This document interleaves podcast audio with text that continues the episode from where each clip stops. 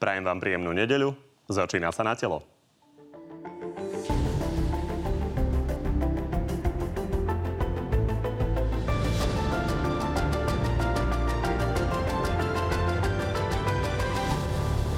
Opozičný smer rieši, kto ho povedie aj to, či to napokon neskončí rozpadom. V tejto chvíli kope zákopy viacej Peter Pellegrini ako Robert Fico a je to veľká škoda. Koalícia sa zase nevie zhodnúť na núdzovom stave. Igor Matovič sa s jeho zrušením nechce ponáhľať. Sme za to, aby najneskôr 15. júna skončil. Prezidentka predniesla prvú správu o stave republiky. Zbytočne nás podľa nej rozdeľujú aj debaty na kultúrno-etické témy. Nevracajme sa do stavu spoločnosti pred koronou. No a čo si o prvom roku prezidentky vo funkcii myslia Slováci, ukáže náš dnešný exkluzívny prieskum. No a aj ten prieskum rozoberieme s našimi dnešnými hostkami a to je poslankyňa za klub Olano, Anna Záborská. Dobrý deň. Dobrý deň, prajem. Europoslankyňa za Smer, Monika Beňová, takisto Ďakujem pekne deň. za pozvanie, peknú nedeľu prajem všetkým. A europoslankyňa za SAS, Lucia Ďuriš Nikolsonová. Dobrý deň. Dobrý deň všetkým. No a na našom Facebooku na telo v tejto chvíli už nájdete dnešné hlasovanie. Keďže máme ale tentoraz tri hostky, tak dať hlasovať, ktorá z nich vás presvedčila viac a cez Facebook technicky nedá, tak je tam otázka na jednu z našich tém, či ste alebo nie ste za sprísnenie súčasných pravidel interrupcií. Dámy, začneme ale stranickou politikou, konkrétne v smere sa toho uh, naozaj veľa deje a v posledných dňoch sa to dynamicky vyvíja. Pani Beňová, ja som si pozrel váš rozhovor pre TV Pravda a tam napriek tomu, že Peter Pellegrini okolo toho tak uh, nejako ticho našlapuje, tak vy máte z toho, čo ste povedali, pomerne jasno v tom, čo sa ide udiať. Takže čo sa ide udiať? No, um, ja by som veľmi nerada, keby sme stále hovorili iba o tom, čo sa nám deje vnútorne v smere, takže skúsim tak veľmi krátko jednou vetou, pretože naozaj tie názory už zazneli rôzne. Myslím si, Ja som že... si na to vyčlenil 7 minút, takže Super. keď mi odpoviete tri otázky, môžeme ísť spokojne ďalej. spotila. Myslím si, že v tejto chvíli je pre nás všetkých v smere dôležité, aby hlavne Peter Pellegrini a Robert Fico našli nejaký spôsob, ako spolu komunikovať. A samozrejme, že sa pokúsim využiť aj také niečo, že starejší v strane a požiadať týmto aj členov predsedníctva a našich krajských predsedov, aby tlačili na to, aby sa ten priestor na takúto diskusiu vytvoril. Je to dôležité z toho dôvodu, že keď tu uh, pán, Pellegrini, pán Pellegrini bol u vás v relácii pred dvoma mesiacmi, tak oznámil uh, svoju kandidatúru alebo svoj záujem kandidovať na predsedu. Potom tu bol u vás ešte asi dva razy v relácii a už to malo, tak, malo také stupňovanie, že už to teda nebolo, že chce kandidovať na predsedu, ale už to bolo, že vlastne uh, chce si založiť vlastnú stranu alebo že teda uh, nemá už záujem o nejakú komunikáciu. Neviem, že ako sa tak rýchlo za tie dva mesiace a ani nepoznám dôvod, prečo sa tak rýchlo za tie dva mesiace ten jeho názor zmenil, pretože ja za seba som úprimne presvedčená, že v takej veľkej strane je treba diskutovať a že tá diskusia by bola na prospech celej strany. Vy hovoríte, Neviem, ako menil názory Peter. Pellegrini. Na druhej strane, ja keď som sa pozrel na to, čo ste povedali vy v, e, pre pravdu, tak to vyzeralo, že vy máte pomerne jasné, že Peter Pellegrini odchádza. Áno, ja som presvedčená, že podľa tých ostatných jeho vyhlásení nemá záujem o vnútrostranickú diskusiu a chce odísť. Rozumiem. Čo sa teda udeje so Smerom? Vy hovoríte, že v Smere by sa malo vyve- vymeniť vedenie tak či tak, Áno. bez ohľadu na to, že teda Robert Fico stratí tohto A bez vyzývateľa, že ohľadu by... na to, či Peter Pellegrini odíde, áno. Rozumiem. Kto by mohol ten smer viesť? Lebo keď sa pozriem na to, kto by vám tam z istotou ostal, keď sa pozrieme napríklad na poslanecký klub Smeru, tak ja neviem, pán Richter, pán Blanár možno tam z istotou ostane, zo žien vlastne len pani Vaľová. Niekto z nich? No, pozrite, v prvom rade ja nevnímam stranu iba cez poslanecký klu- klub a ľudí, ktorí sú v poslaneckom klube. Naša strana je naozaj veľká strana, máme krajské štruktúry, máme okresné štruktúry. To znamená, že sú tam ľudia, ktorí môžu sa uchádzať o funkciu predsedu a zároveň sú tam ľudia, ktorí sa môžu uchádzať o funkcie podpredsedov. Tak e, myslím si, že toto je naozaj tá téma, ktorú ale netreba otvárať mediálne, tam si naozaj musíme vnútri povedať a, a tí ľudia, ktorí majú takéto ambície, najmä by teda mali povedať, že máme takéto ambície. A malo by sa o tom diskutovať vo Pani Nikolsonová, vy ste, ďakujem pekne, pani Nikolsonová, vy ste nakrútili pomerne dlhé video o situácii v Smere a v zásade ste povedali, že najlepšie by bolo, keby skončil celý, to ale teda asi uznávate, že sa na vaše prianie nestane. A to, či Peter Pellegrini založí stranu, či ju bude viesť Robert Fico, myslím teraz Smer, je pre vás úplne nepodstatné? No, z hľadiska postoja voči tým ľuďom? Áno. Ja, ja si myslím, že pre Slovensko by bolo najlepšie, keby smer sociálna demokracia ako taký skončil, pretože ja ako nevidím výrazný rozdiel medzi tým, kto páchal najväčšie kauzy, teda tých uplynulých rokov, teda Robert Fico, a submisívnou dvojkou, pánom Pelegrínim, ktoré sa celé tie roky na to prizeral potichu a prakticky ťažil z toho, že ten najväčší zloduch, teda pán Fico, vytváral nejaký politický výtlak, hej? pretože samozrejme celá tá strana, aj všet, všetci ostatní z toho ťažili. No a dnes pán Pellegrini predstúpi pred kamery a hovorí, že je nejaká nová generácia politikov spolu s pánom Žigom a s pani Sakovou a pomôžte mi, kto bol ten ďalší? Pán Raši? Pán Raši, presne tak. No a napokon ja pánovi Pelegrinu zazlievam aj to, že podľa mňa on bol veľmi neschopný ako podpredseda vlády pre investície, ktorý mal na starosti digitalizáciu. On mal byť e, lídrom Slovenska pre digitalizáciu. A dnes počas koronakrízy sa najlepšie ukazuje, že kde tá digitalizácia Slovenska Z hľadiska spolupráce s tými subjektmi, či už to vznikne a kedy to vznikne, nie je to pre vás podstatné? Nie je to, to pre mňa podstatné. Nie je to pre mňa podstatné. Ja si skôr myslím, že napríklad na tom lavicovom spektre by smer sociálnu demokraciu ako lavicová nástupnícka strana kľudne mohla nástup nastúpiť progresívne Slovensko. Pani Beňová určite bude chcieť reagovať, ale aby sme dali už uh, um, slovo pani Záborskej, poďme sa ešte pozrieť na dáta z minulého týždňa. Z tých vyplynulo, že vlastne ako subjekt Petra Pellegrini, ak by vznikol, tak smer by vlastne mali šancu pokračovať naďalej, lebo tie preferencie im na to šancu dávajú. Z hľadiska spolupráce pre vás je rozdiel medzi týmito ľuďmi, keďže ich poznáte? Ja si myslím, že sociálna demokracia ako politické smerovanie má miesto na slovenskej politickej scéne. Neviem si tak celkom predstaviť, že by to nejak e, veľmi zjednodušene nahrazilo pre progresívne Slovensko. A e, zatiaľ podľa toho, ako, ako to vyzerá, proste nevidím veľký rozdiel, pretože ani, ani jeden, ani druhý sa nedištancoval od toho, čo sa, čo sa udialo doteraz, čo by bolo treba napraviť s týmito ľuďmi, ktorí tam sú. Momentálne, tak ako ste ich menovali, je veľmi ťažké si predstaviť nejakú, nejakú očistu tej strany.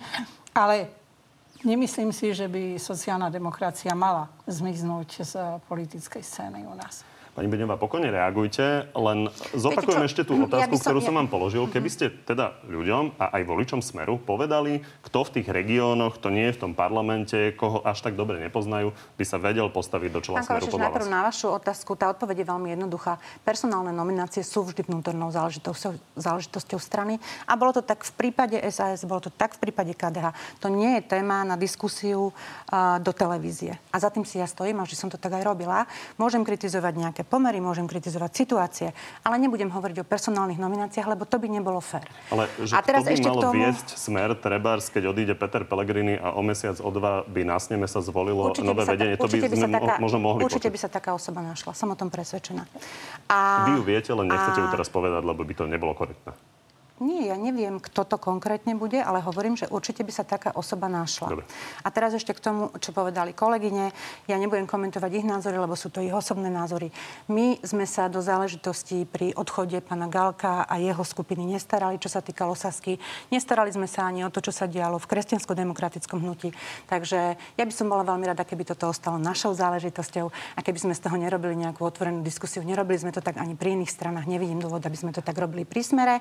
A potom potom tá budúcnosť ukáže, či pod nejakým iným vedením, alebo tým istým vedením, alebo pri iných stranách budú teda politické zoskupenia, ktoré reprezentujú túto moje kolegyne v tejto relácii, ochotné nejakým spôsobom spolupracovať. Majú Robert Fico a Peter Pellegrini vlastne motiváciu dohodnúť sa, keď vidia, že každý môže mať vlastnú stranu a môže byť úspešný? Ja to neviem povedať, musíte sa ich opýtať. Dobre. Určite sa ja opýtame. Dúfam, ja dúfam, že majú ešte stále obidva motiváciu na to, aby sa ako dospelí dvaja ľudia stretli a diskutovali o tom. Poďme na prezidentkým prejav. Videli sme, že mala prvú správu o stave republiky a my sme sa teda opýtali ľudí, ako ju hodnotia za ten rok e, vo funkcii, ale ešte predtým sa chcem opýtať na vaše hodnotenie. Pani Zaborská, asi najväčšiu obavu ste mohli mať vy, keď nastupovala e, pani Čaputová za prezidentku. Bola to e, členka progresívneho Slovenska, takže naozaj strana, ktorá má diametrálne odlišné názory od mnohých vašich. Naplnili sa tie obavy?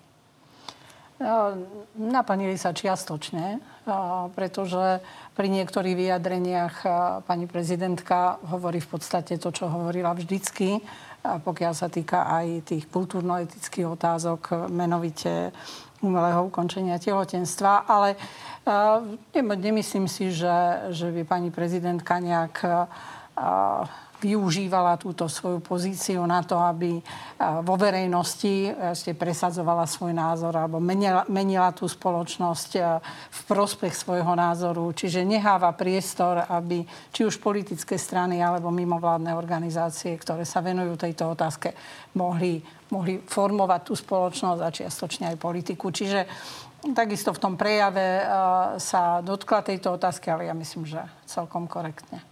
Dámy, vy to vidíte ako? Bol ten rok taký, ako ste predpokladali, pani Nikolsonová?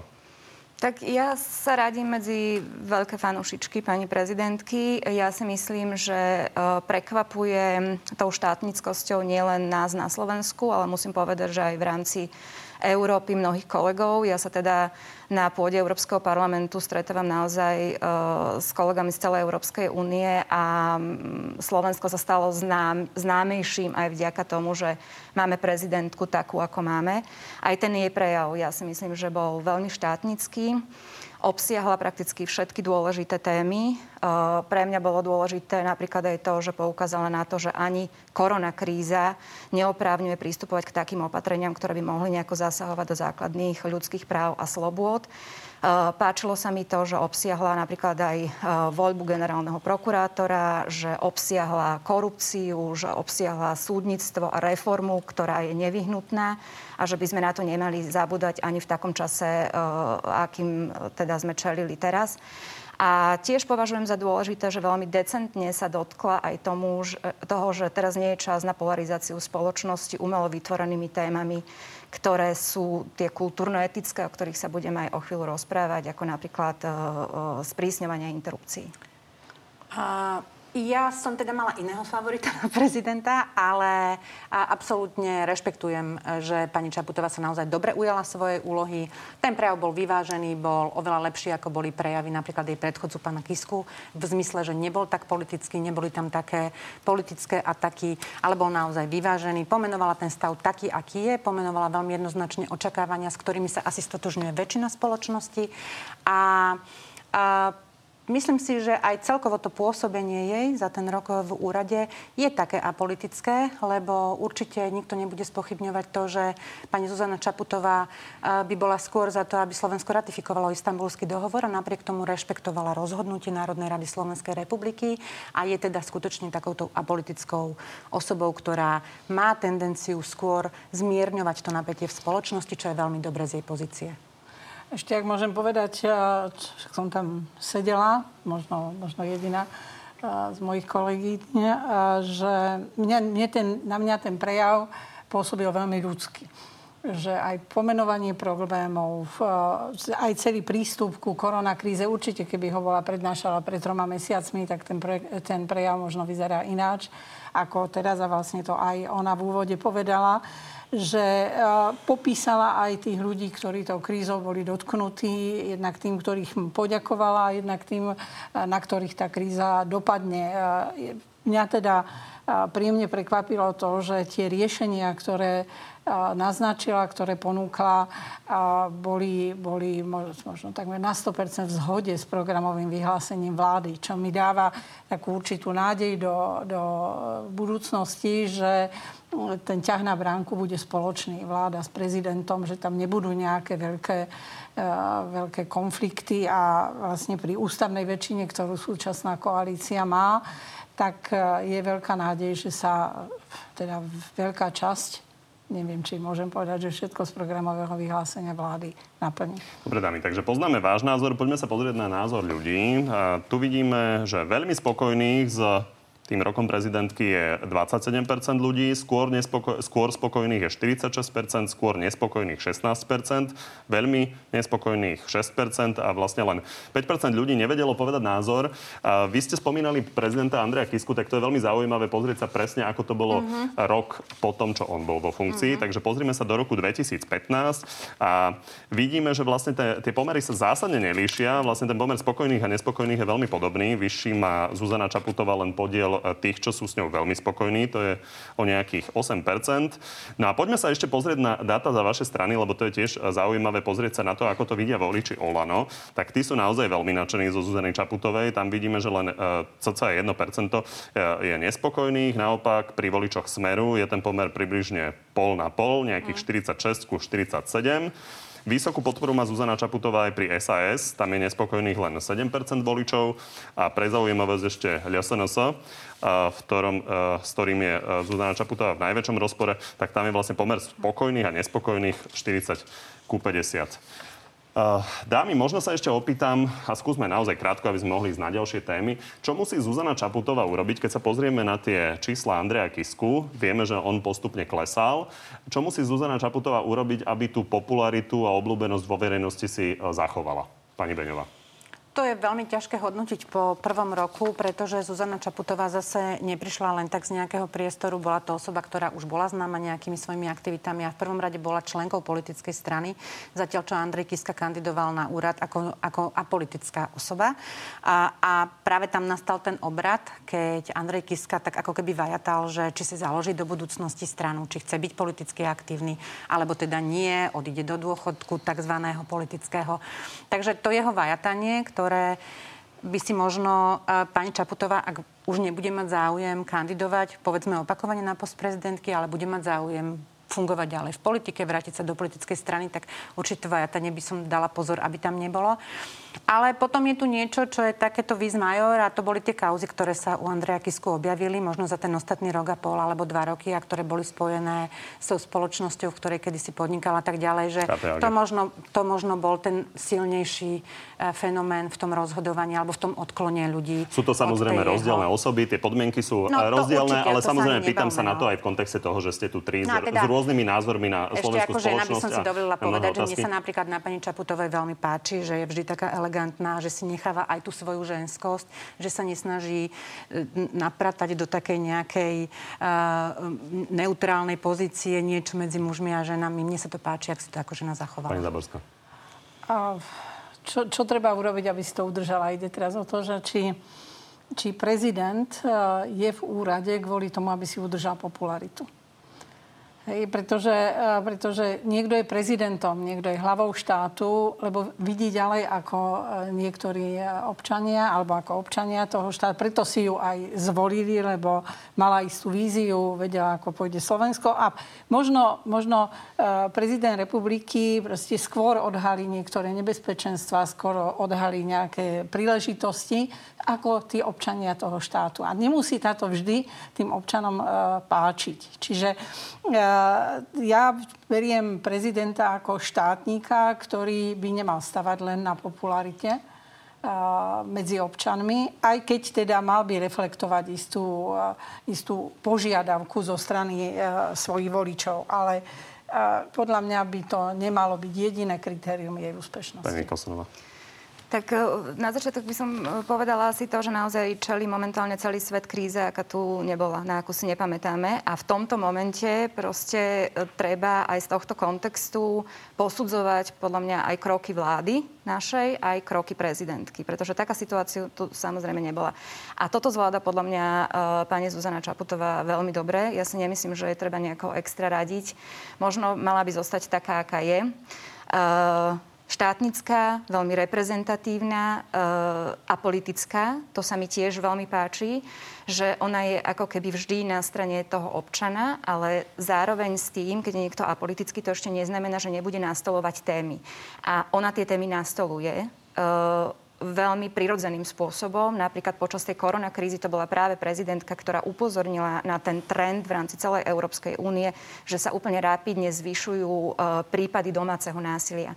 Bola to ona, ktorá vyslala tento signál a mne sa veľmi páči, že proste otvára témy, ktoré iní politici napríklad prehliadajú.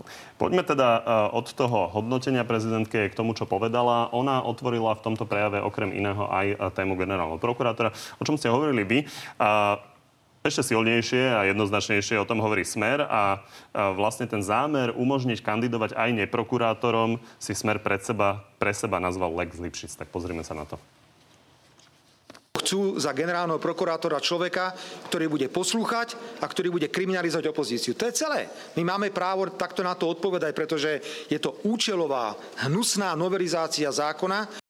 Pani Beňová, uh... Robert Fico hovorí tieto slova a pritom napríklad vaša strana tlačila do vysokých funkcií uh, súdkyňu Moniku Jankovskú, ktorá sa teraz vysporudúva s vyšetrovaním o uh, ovplyvňovanie rozsudkov v, uh, v prospech Mariana Kočnera. Je to adekvátne? Pán Kovačič, ja som pani Jankovskú do žiadnej funkcie netlačila, takže úplne zbytočne dávate mne túto otázku. Ani neviem o tom, že by existovalo nejaké uznesenie nejakého stranického orgánu, že pani Jankovská bude v nejakej funkcii. Takže ak mala nejakých ľudí, ktorí mali záujem, aby v nejakej funkcii bola, tí majú teraz hovoriť o tom, Počkej, že to nebolo správne. Rozumeli, nominovali ju tam pra, Robert práve, Fico, ktorý stojí a hovorí teraz o hýbaní spravodlivosti, preto sa tak, na to pýtam. Mal, mal by každý, každý kto, sa s takouto nomina, kto sa s takouto nomináciou stretol a bol s ňou konfrontovaný, mal by teraz povedať, prepačte, nebola to dobrá konfrontácia. Prečo to nebola to dobrá povedal? Lebo on zatiaľ povedal iba, že kus dobrej roboty odviedla. Ale ja som sem neprišla ako hovorca pána Fica. Vy ste ma sem pozvali, aby som hovorila svoje názory. Za stranu Smer. A ja reprezentujem aj názory za stranu Smer, ale chcete so mnou hovoriť o pripravovanom návrhu zákona o voľbe generálneho prokurátora. Tak poďme sa o tom rozprávať. To, že bola pani Jakovská štátna tajomnička, ja som ju tam nenominovala. Dokonca si veľmi dobre pamätám v čase, keď jej bol odobratý mobilný telefón, že som napísala post na sociálnu sieť, že by bolo veľmi dobre, keby odstúpila, pretože nie je normálne, ak vysokej štátnej úradničke, kde ja radím štátnu tajomničku, prídu zobrať mobilný telefón. A, a nikdy som s tým nemala problém. Takže neviem, prečo teraz ja mám byť konfrontovaná s otázkou o pani Jankovskej. Lebo je to predseda strany. Tak, Robert ešte Fico, raz, kto hovorí tieto výroky a stojí za ním poslanecký klub. zavolať pána Fica a musíte sa jeho na to. Mňa zaujíma váš názor ja v tom teda kontexte. Teraz... Pani Záborská, váš názor a teda ma zaujíma aj... generálnemu prokurátorovi Určite sa môžem? opýtame na to napríklad Aha, Lucie Nikolsonovej a môžete potom reagovať, dobre. ale poďme po, pekne po poriadku. Nie je to také jednoduché, lebo ste tu tri dámy a potrebujeme, aby tá diskusia nejako plynula. Pani Záborská, vy si pamätáte vlastne roky 98-99, kedy sa hovorilo o tom, že kandidátom na generálneho prokurátora by mohol byť poslanec SDL Robert Fico, ktorý dnes hovorí, že politici tam nepatria. To ako vnímate tie výroky v tom kontexte? Vy ste ano. vtedy sedeli v parlamente za áno, Áno, sedela som v parlamente a nakoniec uh, myslím si, že, že vtedy bolo jasné stanovisko, že nie. Uh, vtedy, vtedy, vtedajšej koalície. Viete, ja, ja nechcem posudzovať to, čo, čo hovoril pán Fico vtedy, čo hovorí teraz. To sú to sú... A, ne, a nechcem to celkom otočiť na to, že to vnútorná záležitosť. Hej? To, to v žiadnom prípade nie. Ja skôr si myslím, že či v súčasnej dobe, ale rozmýšľam nad tým, či v súčasnej dobe treba urobiť určité zmeny, či ten systém má byť uzavretý, či to má byť systém, ktorý, ktorý je proste 10 ročia starý, kde ten generálny prokurátor má v tom štáte najväčšiu moc, či sa má otvoriť ja osobne si myslím, že sa má otvoriť, aj keď e, toto otvorenie nemôžeme brať ako všeliek. Pretože my môžeme zvoliť do funkcie generálneho prokurátora človeka, ktorý sa nám v danej chvíli zdá ako čestný, dobrý, spravodlivý, bezúhonný. Hej? A možno viacerí ľudia aj počas týchto rokov boli takí, keď v tej politike začínali. Ide o to, či tento človek dokáže aj v, te, v tom čase odolať tým nástrahám korupcie a klientelizmu. Aby sme boli úplne konkrétni. Uh, Smer nazval tento zákon Lex Lipšic. Povedzte nám vaše stanovisko. Vy poznáte Daniela Lipšica, spolupracovali ste spolu v KDH. Prečo sa obavy Smeru z toho, že bude politicky ovplyvnená e, prokuratúra, ak by sa tam dostal Daniel Lipšic, ktorý teda tú kandidatúru nepotvrdil, ale Smer sa toho toho obáva. Prečo sa toto ne, uh, nestane? A viete čo, nerada by som hovorila o osobách, poviem to možno, možno všeobecne. Ľudia, ktorí sú dosadení na isté posty, vychádzajú z určitých e, buď politických strán, alebo sú známi, že majú nejaké názory. Čiže máme obraz o tom človeku, kto to je a podľa toho si toho kandidáta vyberáme. Ja si nemyslím, že a priori človek, ktorý vychádza z nejakej politickej strany, by nemohol byť dobrý generálny prokurátor. Ale, ale v, v danej chvíli je to skôr, myslím, že zástupná téma a poďme radšej hovoriť o tom, že ako by ten zákon mal vyzerať a, a možno aj ďalšie kroky, pretože tento krok je, je len prvý v v, celej tej rekonštrukcii tej generálnej prokuratúry a súdnictva vôbec. Máme, máme uh, ústavnú väčšinu, poďme rozmýšľať nad ďalšími zákonmi, či sa vyberieme uh, českou cestou uh, zo začiatku 90. rokov štátneho zastupiteľstva, alebo to budeme robiť ináč. Na druhej myslím strane, si... zo strany opozície, myslím, úplne, úplne legitimné hovoriť o osobách. Poznali sme osobu pána Dobroslava Trnku, vieme, ako to dopadlo, takže určite, určite. Smer, smer má prečo do toho zasahovať. Pani... Chcem že nastavme pravidlá, Hej, a potom hovoríme o osobe. My možno v našej spoločnosti veľa času menujeme tomu, že rozoberáme osoby a, a nakoniec skutek utek, že, že nikto nemá predstavu o tom, podľa akých pravidiel by ten prokurátor mal byť volený. Pani Nikolsonová, koalícia sa uh, chystá ísť proti názoru prezidentky. Chystá sa tam uh, teda umožniť kandidovať aj neprokurátorom. Vy keby ste sedeli v slovenskom parlamente, tak za to zahlasujete? Zahlasujem za to. Ja som to konzultovala s mojimi kolegami, ktorí sa spolu podielajú na tom návrhu. To znamená pán Dostal, pán Baránik. Ja mám voči nim absolútnu dôveru to, že sa tu podsúva niekým, teda konkrétne pánom Ficom, že e, ide o osobu pána Lipšica, to je naozaj umelo vytvorená záležitosť. Ja v tomto absolútne verím mojim kolegom, ktorí tvrdia, že sa idú nastavovať kritérii, ale nie pre konkrétnu osobu. A tam si treba uvedomiť, že my predsa by sme neboli jediná krajina, ktorá by mala z radou neprokurátorov generálneho prokurátora. Takže my tu nevytvárame nejaký precedens. To treba povedať. Na druhej strane, prečo by to mali byť iba prokurátori? Dneska top prokurátori podľa mňa sú spolu zodpovední spolu s Čižnárom a Strnkom za stav prokuratúry na Slovensku. Takže my sa teraz netvárme, že my máme uh, tisíce a tisíce kandidátov z radou uh, prokurátorov, ktorí by proste mohli byť iba tí vhodní no, na, fu- na funkciu generálneho prokurátora. A v tomto súhlasím s tým, čo povedala pani Záborská, že to, že niekto napríklad teoreticky by je vzýšiel z nejakého politického subjektu, neznamená, že v pozícii generálneho prokurátora bude pretlačať nejaké svoje politické názory. A na druhej strane Trnka a Čížnár nevzýšli z politických kruhov a pretlačali e, politické názory konkrétnej e, vládnej strany a boli s nimi vo veľmi, veľmi úzkom kontakte, čo vyplýva teraz e, z, z rôznych zdrojov informácií, o ktorých sa dozvedáme. A boli, boli sluhami vlastne e, vládnej garnitúry a konkrétnej strany, napríklad toho pána, ktorý sa tam teraz premieta.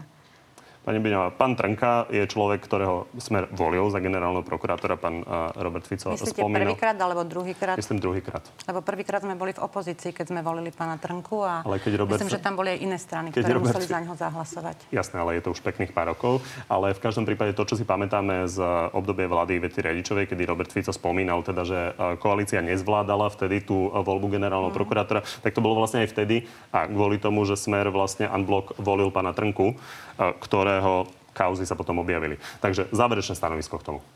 Moje záverečné stanovisko k tomu je, že som si veľmi podrobne preštudovala dôvodovú správu. Ja vôbec nebudem hovoriť o Danielovi Lipšicovi, pretože podľa dôvodovej správy a podľa toho, že, je tam spomenuté, že sú tam spomenuté závery Benátskej komisie, ktorá veľmi jasne povedala, že prokuratúra má byť apolitická a že kandidáti, alebo teda budúci prokurátor by mal byť osoba, ktorá je bezúhonná a ktorá je apolitická, tak pre mňa z tohto naozaj nevypadáva Daniel Lipšic vôbec ani v jednej súvislosti. Najvyššie treba si povedať, že by to nemali byť ani osoby, ktoré v minulosti napríklad boli právnymi zástupcami vysoko postavených politikov. To je môj osobný názor. Presne súhlasím s vami, máme tu iných prokurátorov. Ja nesúdim prokuratúru a nesúdim ani súdy podľa tých, ktorí zlyhali. Tí, ktorí zlyhali, je to veľká hamba, majú byť za to primerane podľa trestu aj potrestaní. Ale máme tu stanovisko Rady prokurátorov Slovenskej republiky a nemôžeme sa tváriť, že teda všetci prokurátori sú tu sprofanovaní. Takže ja súhlasím s tým, aby do toho svojim názorom vstúpili aj stavovské organizácie, minimálne aby bolo do úvahy zobrané e, stanovisko Rady prokurátorov Slovenskej republiky a som si istá, že tu nájdeme vhodných kandidátov a že ten zákon sa dá pripraviť tak, aby nebolo, aby nemohlo prísť k politizácii prokurátorov. Najbližšie týždne a mesiace to bude ešte veľká no. téma, ale poďme na ďalšiu. A to sú kultúrne etické témy. Tam je zaujímavé, že sú to obracia. Zatiaľ, čo doteraz ste boli víta, ktorá bola v opozícii voči dvom dámam, tak teraz to asi bude trošku iné garde. Voči pani Záborskej. Začneme interrupciami a začneme podľa mňa pohľadom ľudí, lebo my sme si dávali urobiť, robiť prieskum ešte v auguste 2019 a to bolo vlastne voči konkrétnemu návrhu zákona, ktorý vtedy bol. Môžeme sa na to pozrieť. A to bol, myslím, návrh pána Vašečku a de facto polský model, čiže interrupcie iba na výnimky, vážne poškodenie plodu, znásilnenie, ohrozenie života matky. A vidíme, že ten pomer je vlastne približne 40%, približne 50%. Pani Zaborská, keď sa pozrieme na tie čísla, tak vidíme, že naozaj slovenská spoločnosť je značne rozdelená v tomto. Prečo je dobrý nápad meniť status quo pri takomto rozdelení?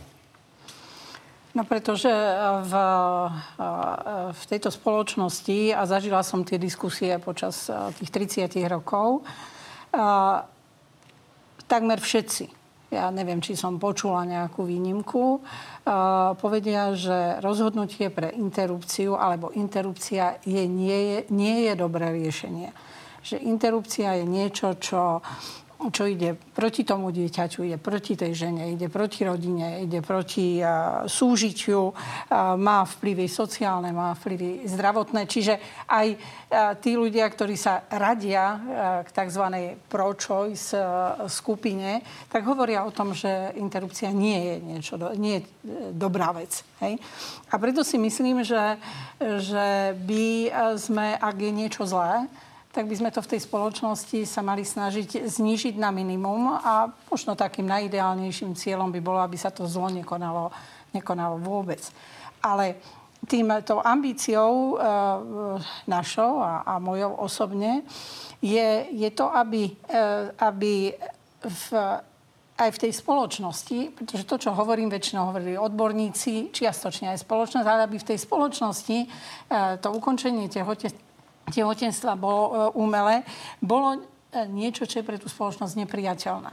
Že tá spoločnosť aj v tých činoch, nielen v tých rečiach, bude robiť to, e, že tie, sa tie interrupcie bude snažiť obmedzovať, že sa bude snažiť obmedzovať v tom slova zmysle, že bude pomáhať tým ženám, ktoré, e, ktoré sa pre, e, pre interrupciu majú rozhodnúť, pretože sme tu všetko tri ženy, sme všetky tri matky.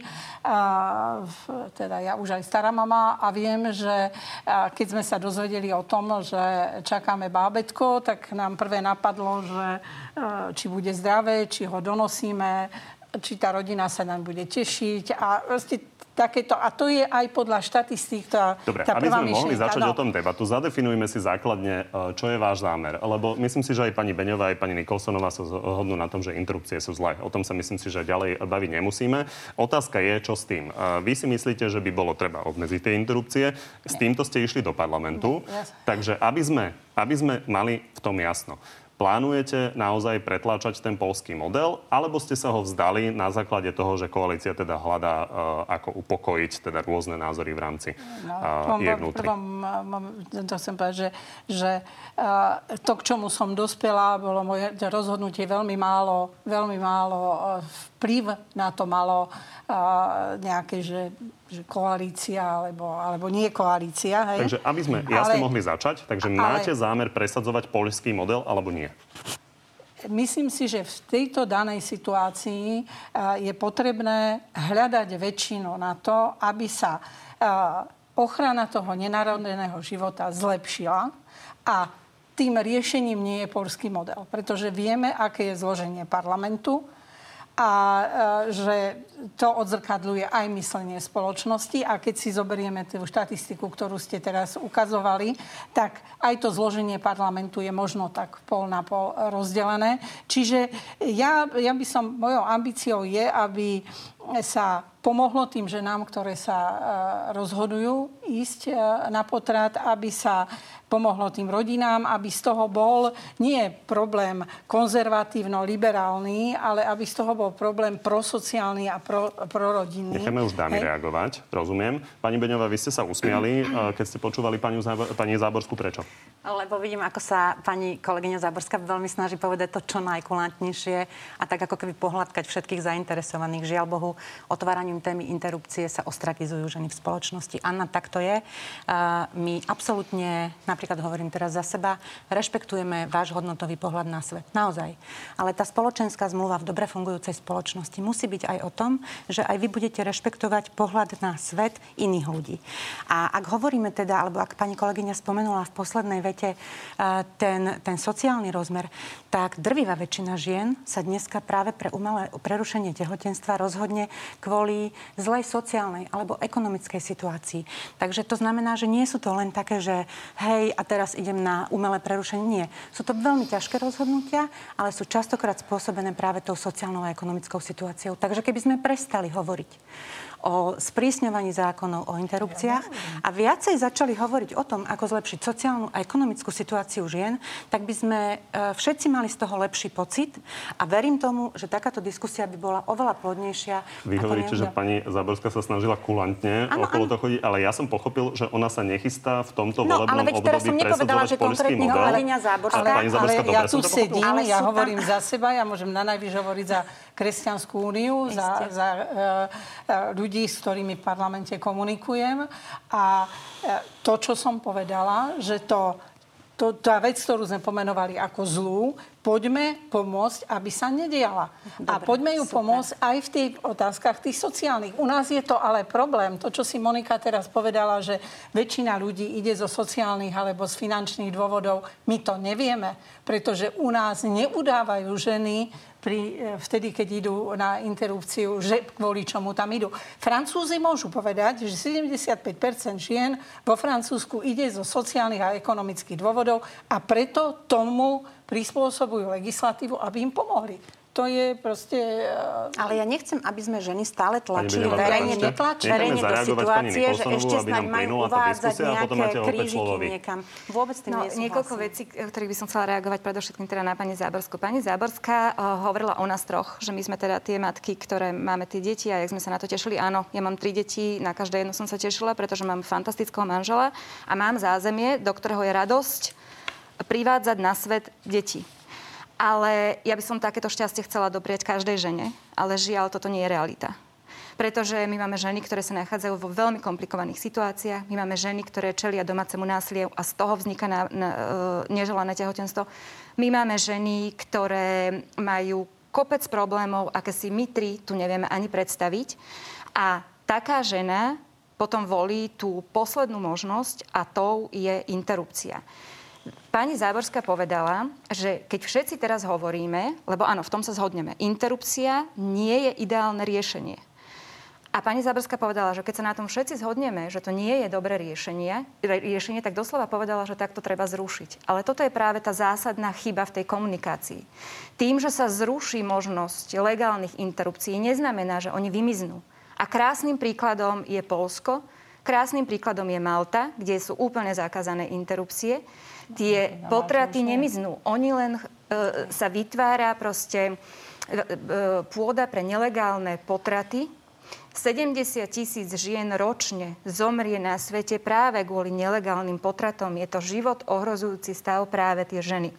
Ak vy hovoríte, že by sme mali zvýšiť informovanosť žien a osvetu, aby proste vôbec nedochádzalo k týmto e, interrupciám, tak úplne najlepší spôsob na to je výchova e, k zodpovednému rodičovstvu, sexuálna výchova na školách. To nie je, že to hovorí Nikolsonová alebo Beňová. To, na to sú štatistiky, na to sú analýzy OSN, Svetovej zdravotníckej organizácie. Belgicko patrí dlhodobo k krajinám, kde je najmenší počet interrupcií a najmenší počet tehotenstiev medzi mladistvými. A je dokázané, že je to práve v dôsledku toho, že majú ako povinný predmet sexuálnu výchovu na školách a antikoncepciu zaviedli pre všetky sociálne vrstvy obyvateľstva ako dostupnú, pretože ju hradia, pretože ju hradia z verejných peňazí. Toto sú spôsoby, ak toto navrhnete v parlamente, tak celý klub SAS za to zahlasuje. Čakáte, že pani Záborská navrhuje, navrhne sexuálnu výchovu v parlamente? Tak, viete, to by, to by vás asi celkom prekvapilo. Keby sme sa všetci radili no, Pani Záborská, môžete, číslami, môžete samozrejme reagovať na všetko, čo bolo povedané, len aby sme si to definitívne vyjasnili, lebo toto je eh, do veľkej miery aj politická záležitosť eh, z hľadiska fungovania koalície. Takže vy máte nastavenú nejakým spôsobom koaličnú zmluvu, máte povolené sa, si navrhovať svoje návrhy ako koalícia, ale nemáte v podstate možnosť hlasovať za opozičné návrhy. Toto rešpektujete a zároveň sa nehodláte, nehodláte zaoberať polským modelom v tomto volebnom období? My uh, volebné obdobie má 4 roky. Treba začať tam, kde dokážeme e, získať e, väčšinu, tak aby ten zákon bol, bol schválený. To, čo bude za 3 roky, to, čo bude za 4 roky. Možno, možno niekto z SAS príde s tým a povie, no ale mohli by sme sa aspoň čiastočne priblížiť polskému modelu, pretože tie výsledky sú také dobré, že ja Pani neviem, ja neočakáva. prorokujem, ja My sa prorokujem. totiž to riadíme vždy číslami a Áno, a štatistikami. ja sa riadím, a, hej, a ja sa riadím číslami a štatistikami a mohli by sme tu o tom diskutovať, ale ja chcem jednu vec povedať, pani poslankyňa, že ak vy poviete, že ako žijú ženy, v akých ťažkých podmienkach, aké sú vystavované násiliu, tak mne to nemusíte rozprávať. Mne to nemusíte rozprávať. 15 rokov, minimálne 15 rokov, som v správnej rade organizácie, ktorá pomáha týmto ženám. A máme problém, aby sa to ufinancovalo, máme problém so štátnymi a predsa to funguje. Predsa tam sa narodilo x detí, kde tie ženy prišli a išli porodiť tzv. anonymným pôrodom. Väčšina z nich si tie deti nakoniec nechala, ale dávame tú príležitosť. My vieme tým, že nám nájdeme zamestnanie, tým, že nám nájdeme bývanie, čiže mne nemusíte hovoriť o tom, že čo že mnohé ženy vedie k tomu, aby, aby a, to tehotenstvo ukončili predčasne. A práve preto, že poznáme tie, tie dôvody, tak si myslíme, že aj v legislatíve sú isté možnosti, ako tým ženám proste pomôcť. Hej? Ako im pomôcť tej, v tej, v tej V sociálnej, bavíme zdravotnej... sa o návrhoch Oľano z minulého volebného obdobia, teda napríklad utajené pôrody? No, veď utajené pôrody e, sa, sú možné už aj teraz. No, myslím, hej. skôr pomoc, e, finančná tým, čo sa rozhodnú pre utajený prv- Ja pôrod. nepochopím, prečo by, uh, by nemohla byť vyššia pomoc pri deťoch, ktoré sa na, narodia nie zdravé, nie handicapované, ktoré, ktoré, kde tie náklady tých rodičov sú vyššie. Neviem, prečo by nemohli dostať tzv. kočíkovné, hej, aj matky, ktoré majú ďalšie deti v zodpovedných rodinách, kde, kde chodia do práce, je tu iba po tretie dieťa. Čiže je tu x iných, eh, x iných nehnevajte sa. Anna, preboha, čo to je za výraz zodpovedná rodina? Veď každá žena sa snaží mať zodpovednú rodinu. Tomuto som ja chcela zabrániť, pán reaktor, že prestaňme tie ženy takto Ale ja nehovorím... Ja ho... ostrakizovať a škatulkovať. Ja Veď nehovorím- všetci Vytvárame pracujeme neustále nejaké-. Ale nejaké veď umelé kategórie Ale ja ťa veď počúvam, ja ťa roky počúvam, roky ťa počúvam. My, my dve o tom diskutujeme roky ale a veď- vieš, že nemáme na to jednotný názor. Pozrite, som, mnohé veci sa nemohli prijať v prorodinnej politike, pretože povedali, že je tu istá skupina obyvateľstva, ktorá to bude zneužívať, ktorá eh, preto nemôžeme, preto nemôžeme zvýšiť detské prídavky, preto nemôžeme zvýšiť eh, sociálne dávky a pod... Mne ide o to, že je tu x rodín, kde tí rodičia sa o tie deti starajú, tie deti chodia do školy, tie deti, tí, tí rodičia odvádzajú dane. Napriek tomu, ak majú viacej detí, žijú na hranici chudoby. Čiže pri súčasnej demografickej situácii, kde by sme mali byť radi, že tie niektoré rodiny tie deti príjmu, tak ich staviame do, do situácie, kde, kde sú uh, proste v sociálne odkázanej skupine. Ja tu nehovorím o zodpovedných ženách alebo... Ale ten, alebo výraz, ale ten výraz tu zaznel. Ten ale ja hovorím o nevymyslela. zodpovedných rodinách, ktoré sa starajú o svoje deti. Opakujem. Dobre, Dobre, Dobre aby nemá z toho diváci no. niečo mali, lebo niektoré tie veci vás. samozrejme už počuli, tak aby sme si to uzavreli zo strany každej z vás. Je jasné, že tu máme 40% populácie, ktorá má pocit, že by s tým bolo treba niečo robiť. 50% chce zachovať status quo. Váš pohľad, pani Beňová. Pani Záborská hovorí, že teda v tomto čase ne, nehodlá presadzovať polský model. S tým ste spokojná a napríklad by ste podporovali niektoré z tých vecí, ktoré hovorí ona. No, Ja nie som v Národnej rade Slovenskej republiky. ženám? A ja ešte raz, podľa mňa, celá táto téma, ktorá sa tu vždy znova a znova v nejakej časovej perio- periodicite otvára, je najmä o tom, že ženy staviame pod úplne zlý reflektor a hovoríme o témach, ktoré vôbec nie sú také podstatné. Nájdime naozaj v sebe každý tú mieru pokory, a teraz ale vyzývam aj tú druhú stranu, ktorá stále s týmito návrhmi návrhmi prichádza. A ja tú mieru pokory vnímam tak, že ja rešpektujem váš pohľad na svet absolútne a chcem od vás, aby ste rešpektovali náš pohľad na svet. My sme takisto slušní ľudia, ako ste vy, sme takisto zodpovední rodičia, ako ste vy, tak len nám nevnúcujte, aby sme mali ten váš pohľad na svet. Hovorím to veľmi slušne a hovorím naozaj, naozaj o takom politickom, ale aj sociálnom zmieri v spoločnosti. Pani Nikolsonová Ak dovolíte. Áno. Uh, viete, pani Záborská, uh, vy hovoríte, že samozrejme, keď sa všetci zhodneme na tom, že je to niečo neželané, tie interrupcie, tak mali by sme robiť všetko preto, aby sa to znižovalo. Ale ono sa to znižuje. Za posledných 30 rokov tu rapidne klesá uh, počet tých žien, ktoré vyhľadajú interrupciu. Uh, dokonca sa to, zvyšuje, sa to znižuje aj v tých krajinách, napríklad v Českej republike, ktorá od roku 2014 má možnosť chemického potratu, to znamená tabletky. Aj tam sa tie in, uh, interrupcie, vrátanie tých tabletkových interrupcií rapidne znižujú. To znamená, vy vytvárate tému, ktorá polarizuje spoločnosť počas najväčšej pandémie, akej uh, svet kedy čelil, prichádzate s touto témou, ktorá nie je téma, lebo všetky čísla nám hovoria o tom, že ono samo sa to deje ľudia začínajú byť zodpovednejší. Dnes, keď ženy odkladajú napríklad tehotenstvo, žena si oveľa viacej váži, keď otehotnie. Inak sa pristupuje k tým tehotenstvám. Ja tu mám číslo, čísla, ktoré hovoria o tom, že postoje Slovákov sa rapídne sprísňujú vo vzťahu k interrupciám. V 98.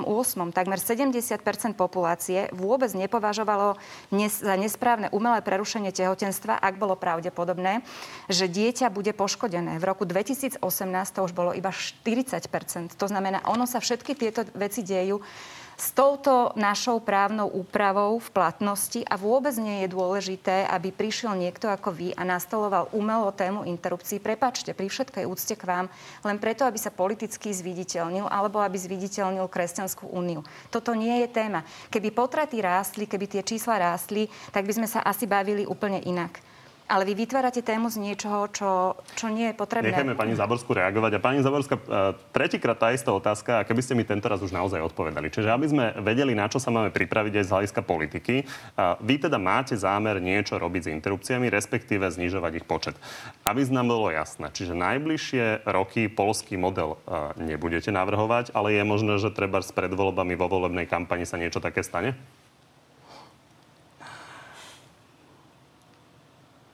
Ja vám môžem povedať, ja neviem. Ja nie som jasnovidec. Myslím za vás. Hej, no za mňa. Za vás osobne. Za mňa. Ja, ja neviem.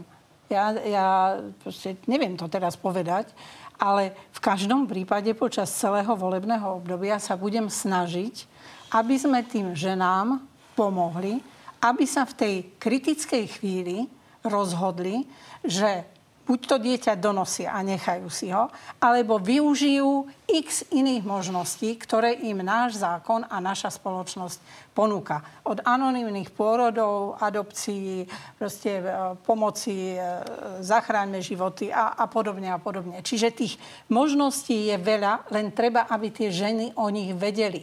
O to mi ide, aby my sme prijali v, eh, pred desiatimi rokami novelu zákona, kde sa hovorí o informovanom súhlase. Že tým ženám predtým, ako podpíte matkám, predtým, ako podpíšu e, tú žiadosť, im lekár povie, že takéto sú iné možnosti riešenia ich situácie. Nerobí sa to. Čiže by sme boli radi, aby sa to robilo, aby sme využili všetky možnosti pre rozhodnutie sa v prospech toho. Takže konkrétnu toho... odpoveď sme sa žiaľ nedozvedeli. Ne, ale, ja ju neviem. Pán redaktor, ja by som ja si vymýšľal. Ja, by, ja by som Dobre, si vymýšľala. Dámy, poďme na záverečnú e, rubriku. Ja poviem jedno, že to, čo je, to, je, čo je to ambíciou možno skôr ako polský model, e, je to, aby, aby u nás neboli interrupcie bez udania dôvodu. My sme jediná krajina, jediná krajina, kde keď sa tá žena rozhodne pre ukončenie tehotenstva, nemusí povedať, kvôli čomu sa, e, sa takto rozhodla. Hej, vo všetkých iných liberálnejších krajinách majú štatistiky. Nech povie. Komu sa má akože spovedať?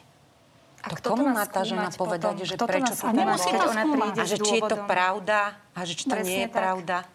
Dobre, dámy, ďakujem. Poďme na záverečnú rubriku.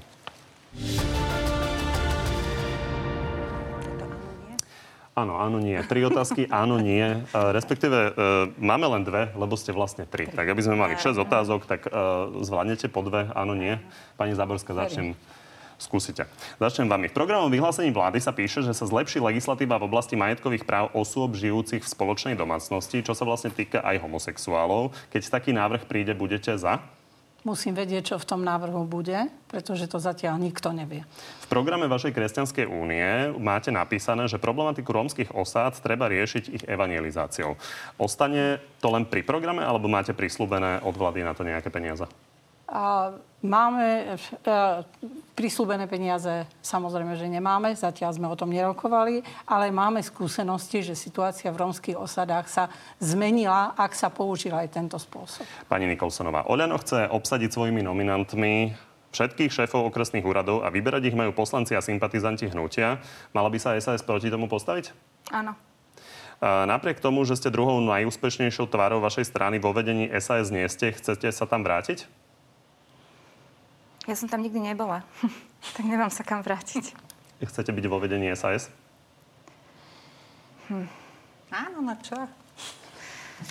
Ja fakt neviem. Ale možno áno. Ja teraz sa zamyslím. teraz teraz sa na zamyslím. Poďme. Vo vedení SAS. Pani Beňová, Smer tvrdo kritizuje Borisa Kolára za jeho minulosť, vy ho ale poznáte roky a počas tých troch mesiacov, keď ho pozorujete, je dobrým šéfom parlamentu? Je podľa mňa porovnateľný s predchádzajúcim. Je vylúčené, že by ste v budúcnosti prešli zo Smeru do možnej strany Petra Pellegriniho? Vôbec som o tom takto neuvažovala a myslím si, že sú tu aj iné strany, takže dajte mi otázku, či je vylúčené, že niekedy v budúcnosti odídem do inej strany. Je to vylúčené? Áno. Tak vám, dámy, ďakujem, že ste tu boli dnes s nami. Ďakujeme. My ďakujeme za Ďakujeme. pozvanie. Ďakujeme pekne. Pekný deň ešte. No a že ste boli opäť s nami, ďakujem aj vám. Vidíme sa opäť o týždeň. Dovtedy si nás nájdete na našej facebookovej stránke Na telo, kde už o chvíľu pribudnú aj odpovede na vaše vlastné otázky na naše dnešné hostky. Príjemný zvyšok nedele.